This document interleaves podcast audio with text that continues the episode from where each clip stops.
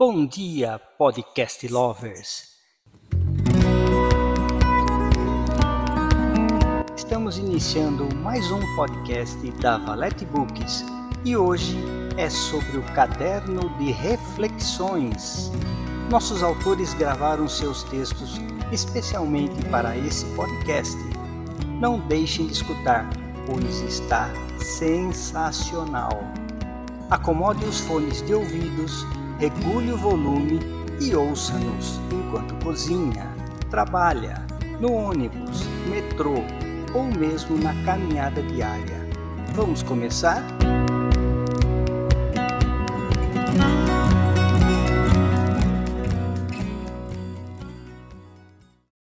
Aceitando a Idade, por Luiz Primati. Hoje a saudade me visitou. Foi num show de Billy Idol no Rock in Rio que todas as emoções vieram à tona. Primeiro foi a euforia quando ele cantou Dancing with Myself. Fechei os olhos e fui transportado para os anos de 1980 jovem e sem grandes objetivos na vida, vivia conforme a direção que o vento soprava. Entre paixões e decepções, sofria, sentia raiva, me desesperava. Era um turbilhão de emoções numa mesma noite onde, quase sempre, escondia as decepções atrás de um copo de cerveja, dormindo, abraçado ao sol nascendo com os olhos encharcados de angústias. Foram anos difíceis, os quais pensei que não sobreviveria. Por Deus ou força do destino, não me tornei um drogado e nem um alcoólatra. As feridas me fizeram um poeta solitário, triste e temeroso às decepções amorosas. Encontrei a minha parceira, me casei, tive filhos e netos, e isso foi tudo que sempre sonhei. No entanto, os anos 80 nunca saíram de minha vida. Posso dizer que as cicatrizes que carrego em meu espírito foram obtidas nessa década que, apesar de tão amarga, sempre foram a garantia de que toda a minha vida valeria a pena. Você que me lê ou escuta pode não saber do que falo, pois nunca sentiu ou viveu algo tão intenso. Mas garanto que a sensação é como se eu alcançasse o nirvana. Voltando para a realidade, Billy Idol iniciou a canção Eyes Without a Face e esqueceu como a cantava. Entrou errado, pediu para o guitarrista recomeçar e errou de novo, recomeçando até acertar. Admiro as pessoas que não sentem medo de recomeçar e nem vergonha de assumir isso. Eu mesmo sou assim. Sinto medo, angústia, solidão, alegria, tristeza. Choro ao ouvir uma música, Rio ao olhar o sol surgindo num dia cinzento. Me calo quando todos falam. E não sinto medo de dizer tudo isso a vocês, pois isso é sentir-se vivo. O que espero das gerações atuais é o respeito. Apesar da idade que carrego, meu espírito ainda é o mesmo de quando eu tinha 18 anos acrescido de um pouco de experiência. E você, sente vergonha de assumir o seu passado?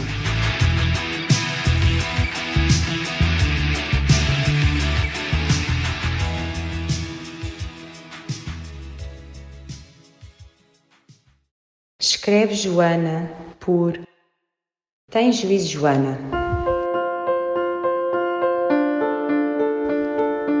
Desde que comecei isto de escrever, de ter um blog, fazer da escrita algo mais frequente e um hobby na minha vida, tenho sentido algumas mudanças interiores.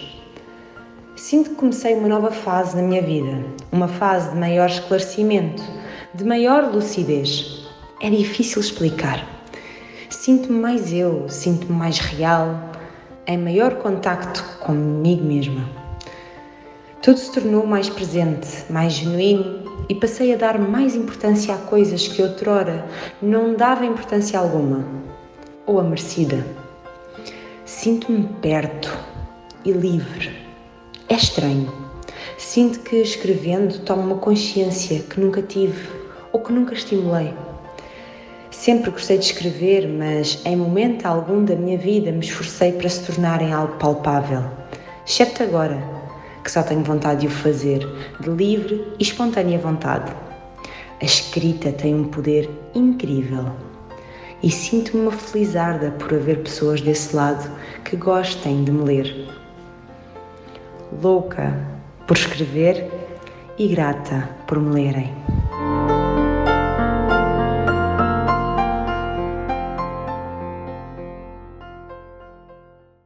Na casa do Pai, Simone Gonçalves.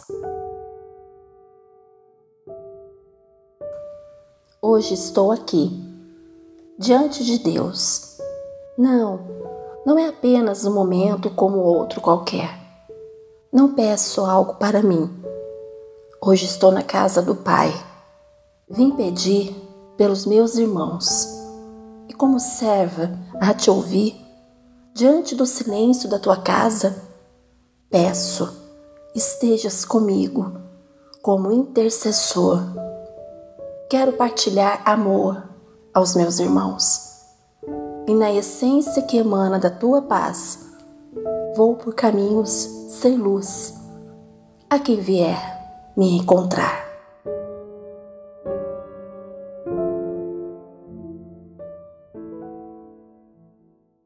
Clave de Sol, por Miguel Rabelo.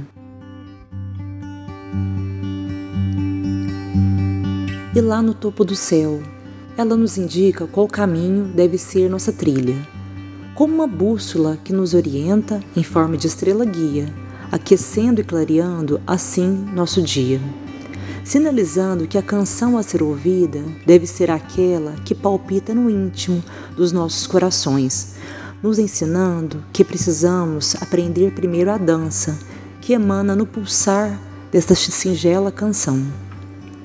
Porém, que nem sempre consegue ser percebida diante ao caos que habita o externo e também interno desta casa solitária que necessita apenas de afeto pessoal e genuíno, mas que por ilusão busca reflexo no espelho convexo que se encontra na multidão.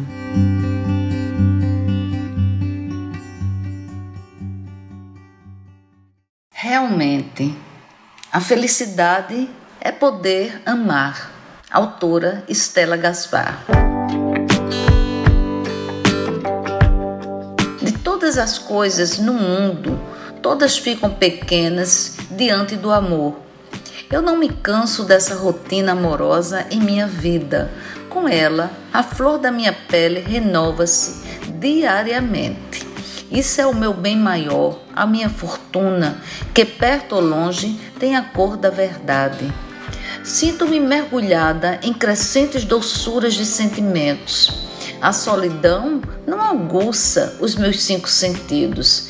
Realmente, de todas as coisas que eu gosto, amar como se amar fosse o meu último ano de vida, é a mais perfeita vontade que mantenho em mim.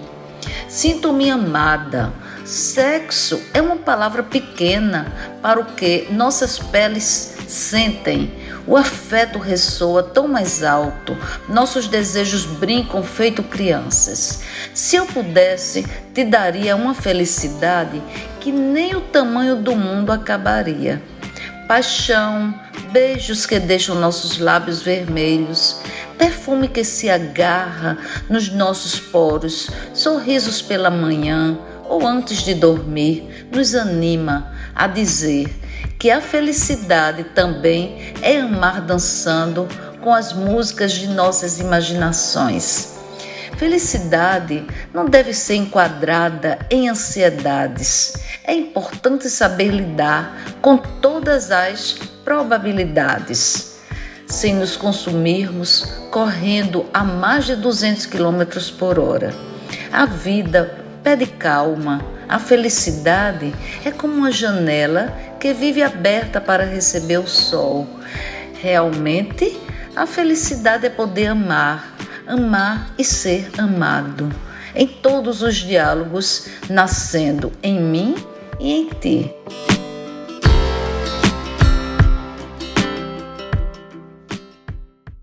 O meu eu e a humildade por Gessélio Coutinho, poeta do sertão.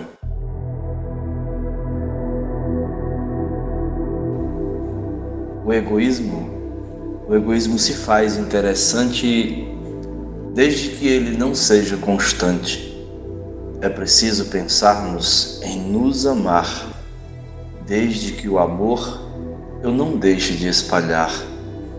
Ser egoísta às vezes nos deprecia, desde que eu não tenho uma vida vazia. Um ser egoísta, um ser egoísta por vezes quer se esconder, desde que ele não se exclua de outro ser.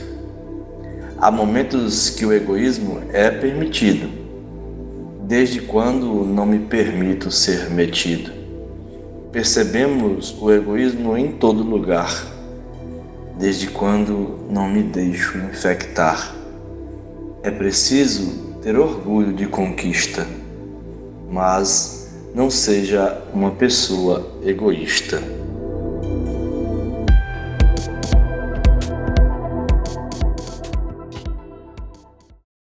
Gente Grande, por Arlete Creaso.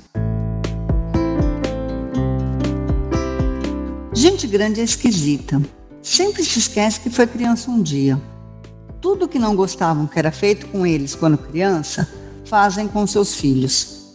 Detestavam quando seus pais os obrigavam a cumprimentar todos os parentes adultos, um a um, sendo que nem conheciam aquelas criaturas quando eram obrigados a comer algo que não gostavam, só porque era saudável ou simplesmente porque os pais queriam, juravam de pés juntos que nunca iriam obrigar seus filhos a comerem o que não gostassem. O horário de dormir, então, nem se fale. Sempre diziam que quando crescessem não teriam hora para dormir.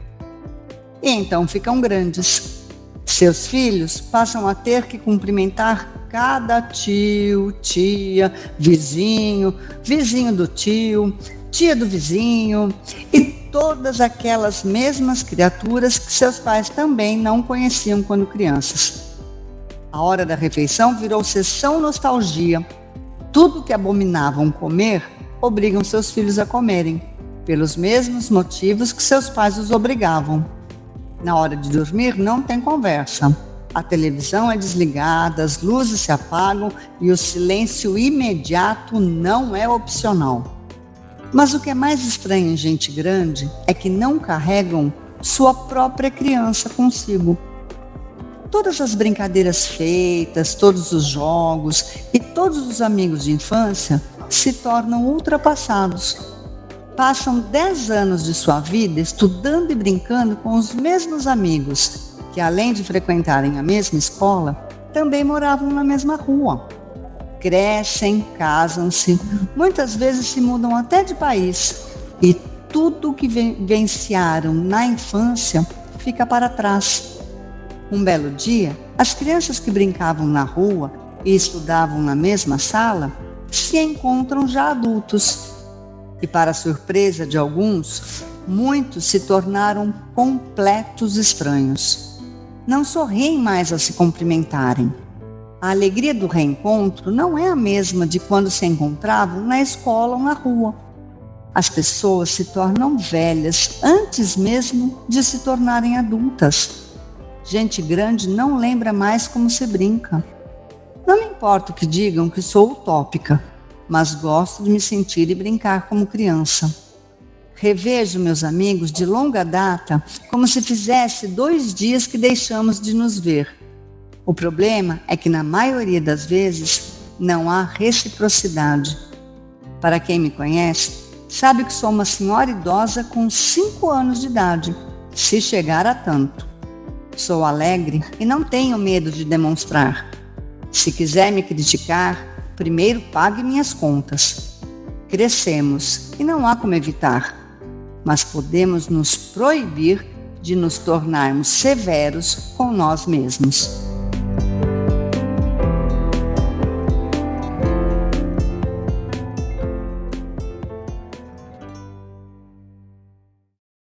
Confissão em Dia de Bloqueio, por Joana Rita Cruz.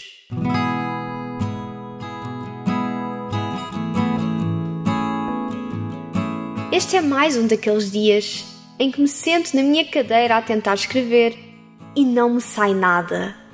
Talvez as palavras sejam secas, talvez a fonte das mesmas no meu coração tenha secado temporariamente por falta de conciliação.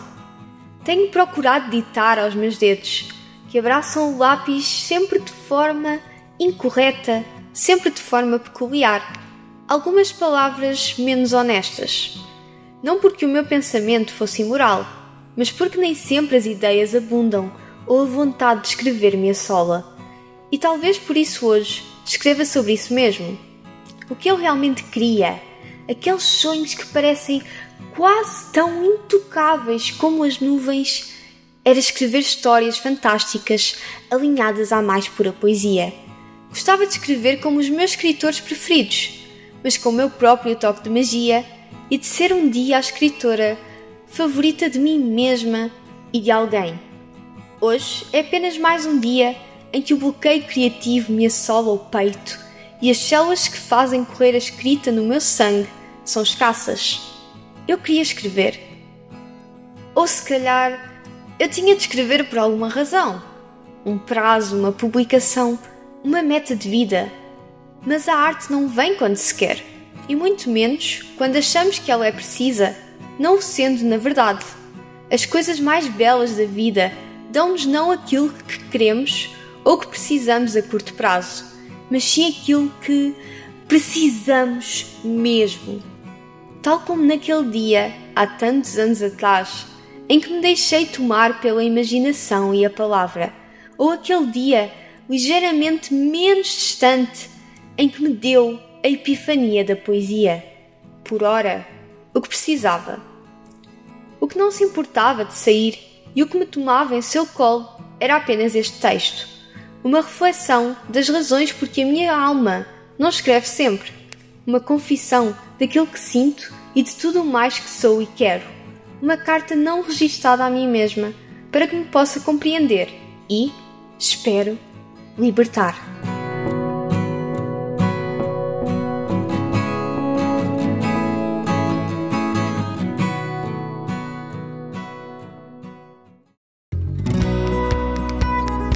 Assim encerramos mais um podcast da Valete Books.